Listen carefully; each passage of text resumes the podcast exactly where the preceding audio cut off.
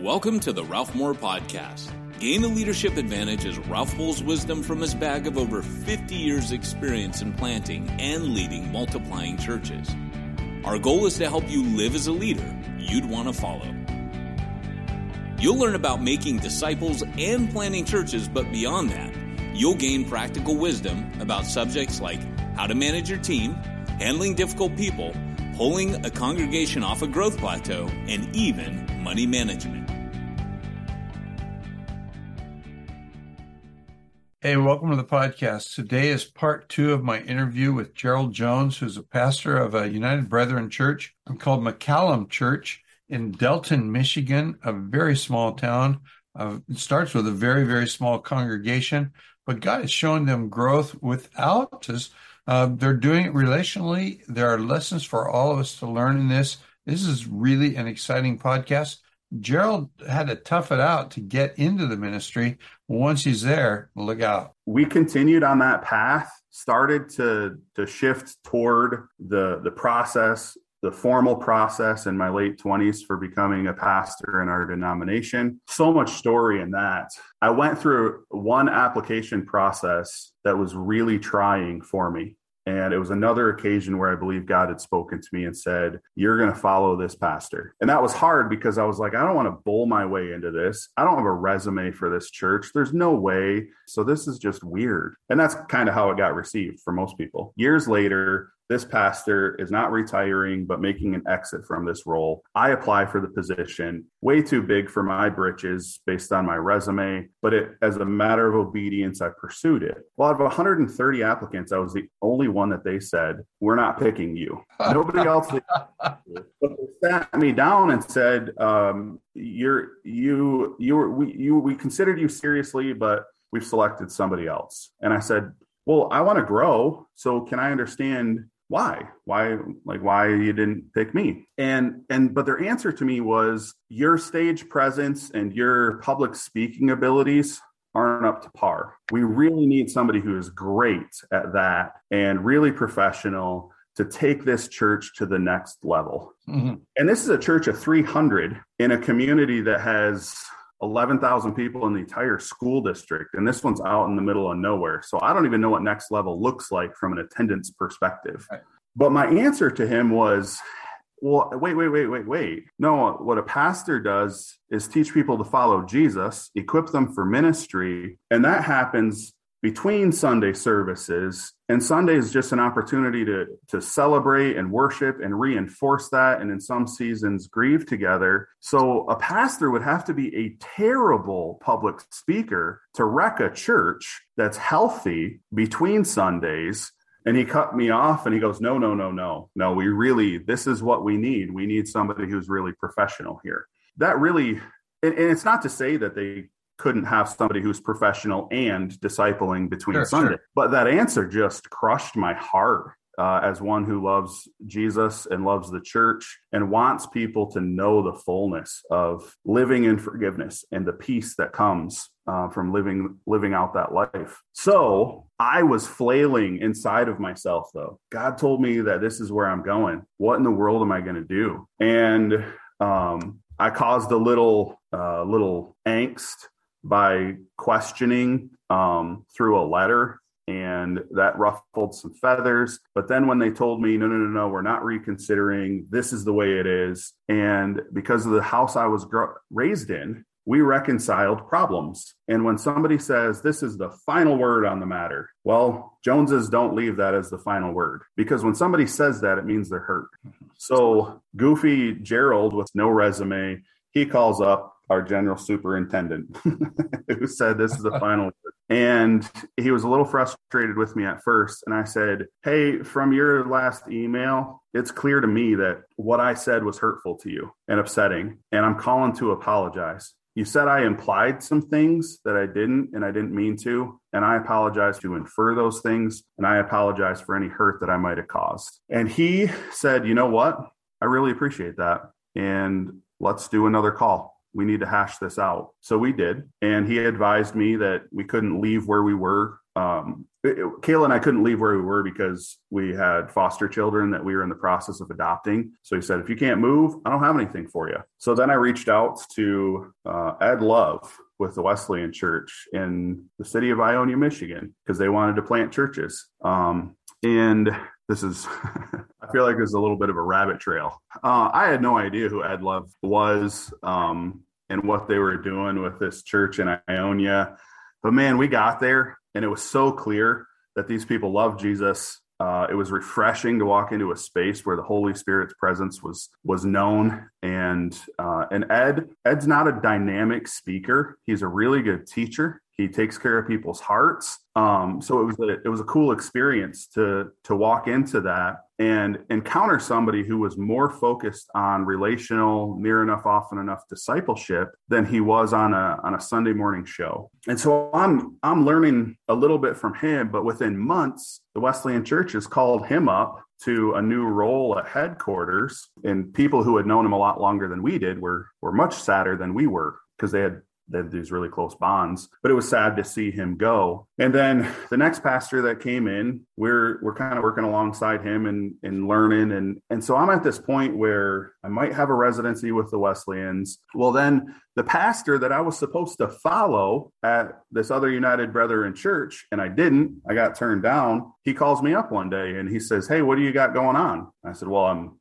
work in construction. I got some, I got a few babies. I'm happily married. What do you mean? I, what do I have going on? He says, Well, I, I heard you got some ministry opportunities and how's that going? Well, they're going to, I don't know. I, I'm, I've got four things that are probably going to work out. So I'm not taking any more jobs in construction and I'm, I'm ready to go into one of those. Like we're, we're consolidating our stuff. We're ready to move. And he says, okay, well, the thing I had in mind then might not work out let me know if if that stuff falls through and and call me up and I'll tell you what I have in mind. And I was like, well, that that's a stupid phone call. Yeah. Like you just you just told me you have some life changing thing in play, but I don't get to do it unless these other things fall through all four of those things fell through. I had no construction jobs lined up. None of them fell through because I'm a knucklehead or had a bad resume. It just was their organizational stuff didn't work out. So I call up my other pastor, said, Hey, that stuff all fell through. What's up? And he says, Oh, really? They all fell through. Okay. Well, I've got this church I've been with for a year they were down to about 12 people, $8.65 in the bank. And they called me in with the denomination saying, Hey, we're a church in crisis. We need some help. And he said, I, I asked them, Do you guys want to close the doors? or do you want to stick it out? And he said, so like the average age is pushing 70. And they said, we want to stick it out. We want to keep going. And then they asked me to pastor for a year. So my friend pastors for a year and then we're connected. And he says, I think you and Kayla and the kids would be a great fit over here. Um, so that became a whirlwind of this two month, just back and forth. And this church almost, they just wanted someone loving and who would teach the Bible because they had been through some rough stuff. So that's what we did. We showed up doing that. And at this point, uh, the nine of us, me and my household, made the total 35, 35 people on a Sunday morning at a church that was near the end of the pavement.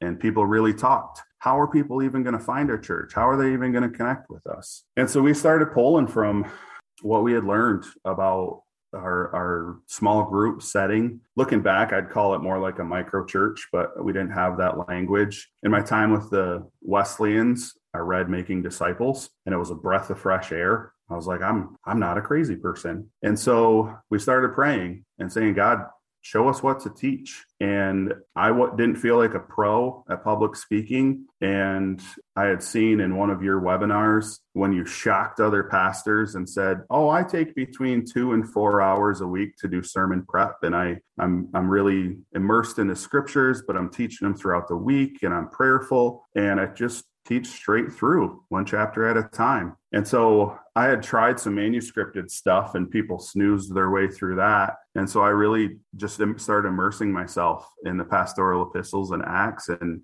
and presenting that as the Holy Spirit led. And the place he took us was unity. Through that process, coming into COVID, the Trump era, the Biden era, all of this stuff, all this polarization, God took us into unity.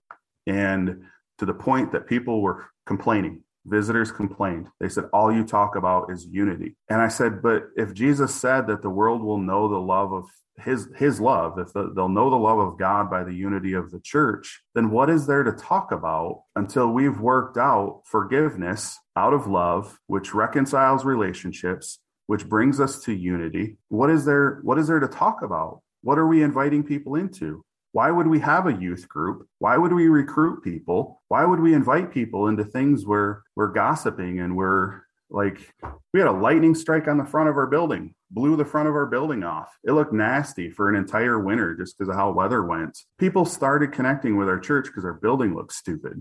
Uh, they started asking questions, and we were praying that God would send more workers. And and so we were insistent on intergenerational ministry and we we have worked hard to not segregate um, by age. And a little bit of it happens because birds of a feather flock together but so we're a church now of more than 100 people in four years. And we wanted to start into some micro church approach.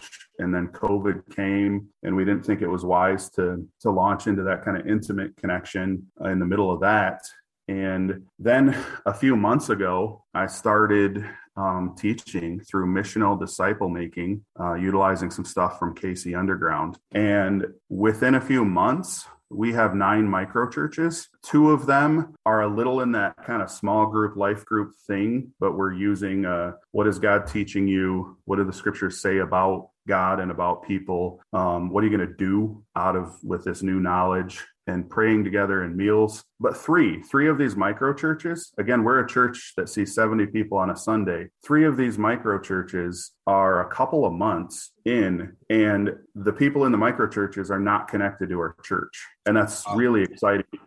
And our growth hasn't been transfer growth. And we have flat out refused. We're, we're a country church, and we're really thankful for the financial resources that we have, but we can't afford gimmicks. So we haven't done gimmicks. What we've done is say, God is enough and his people is enough. And the love there is enough. And getting together to praise him is enough. Getting together to grieve is enough. Gosh you probably are forming some questions and i feel like i could talk for another 45 minutes uh, no actually Jerold i'm i'm just getting impressed uh, especially the last four or five minutes what you said about the shape what's going on um, and and and what's enough. Because i think we just cob everything up by by our gimmicks by our institutionalism uh, by all the all the barriers that we set in front of young men who want to go out and serve the Lord. Uh, I I am so impressed, and you know to hear your story in a in a time when I mean we're the news right now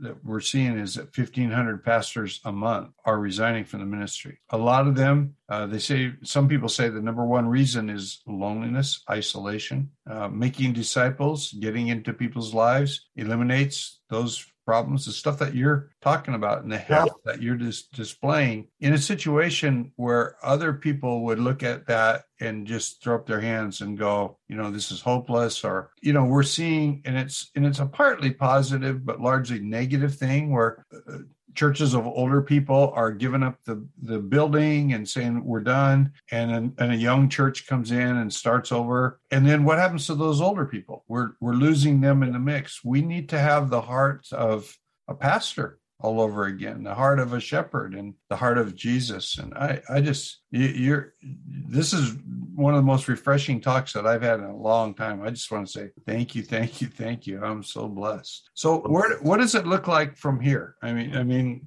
you don't have a ton of resources. You're in a small town, uh, but there's a lot more people in the town than there are people in your church. So there's people who need Jesus. You know, what what's the future look like? We're we're pretty excited and even feeling a little overwhelmed, but not not like buried, overwhelmed about where we go from here. Uh, more like wonderment, overwhelmed and, and, that's really good. I do have friends here, and and it, it's actually mind boggling to me. That's often one of my questions for other pastors: Who are your friends? And usually they refer to somebody from high school or college or something from decades ago. And that's not wrong. That that's okay. But they actually say, "Well, I was I was coached to not have friends in my church." Yeah. And I and I'm like, Jesus, tell his disciples, "You're not just my students. You're my friends." And and my friends get to know my secret. And then he started sharing more with them. And so if he if he's doing that who in the world am i to think that i i couldn't or shouldn't? So the benefit of that has been wonderful. And and as we move forward in that brotherhood that sisterhood that friendship and start talking we're, we're at a place where people in our church desire so much for other people to experience what they're experiencing with God and abiding with God, abiding together near enough, often enough, and caring for each other across the, as, as far as diversity goes in our community, it's really it's age and economic. Sure. Um, and, but but we're crossing those barriers collectively, and so we're in a spot where we're going. Who are the people who are already encouraging and praying and speaking into people's lives that we can support and encourage and coach going forward to to continue um, seeing micro churches emerge as we're missionally discipling. And we we've been really consistent and i'm really driving it home right now with our church is the reality that we disciple people in every moment of our lives. Yeah we're discipling them into anger we're discipling them into unforgiveness. We're discipling them into worshiping their retirement age and money. Um, we're, discipling them in um, in parenting. We're just, whatever whatever it is, moralism, legalism, um, or we're discipling them intentionally in the way of Jesus. Um, and so instead of saying, "How do I disciple people?" we got to realize that however we're interacting with people, we are teaching them about their worldview and and fostering little to big shifts all the time in people's lives. Mm-hmm.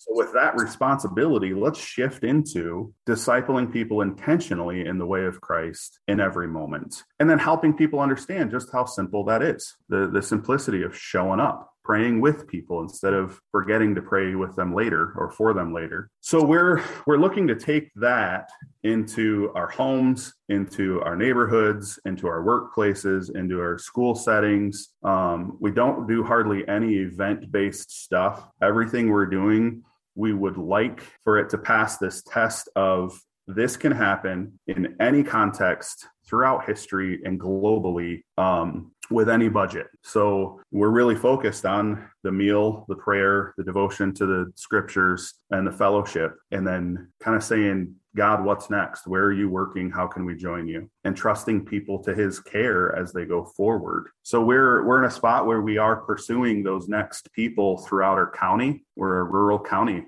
of 65,000 people. The biggest city in our county is 7,000 people in the county seat. There isn't an expressway that goes through our county. There a railroad barely touches one corner of it, and we're in a spot where we are are dreaming and praying um, for more workers, so that the 59,000 people who don't engage church in any way, shape, or form would um, in the next five to 10 years would have experienced people who are so bizarre in their irrational generosity, um, bizarre in in caring for people they don't even know, and people who are making life decisions and economic decisions based on the leading of the Holy Spirit. That everybody in our county would experience those weird Christian people and be so compelled um, to inquire and say, why do you have hope and peace in the midst of difficulty that I've never experienced before? I love it. I love it. And that's when we're going to be asked to give a reason for the hope that lies within us. When yeah.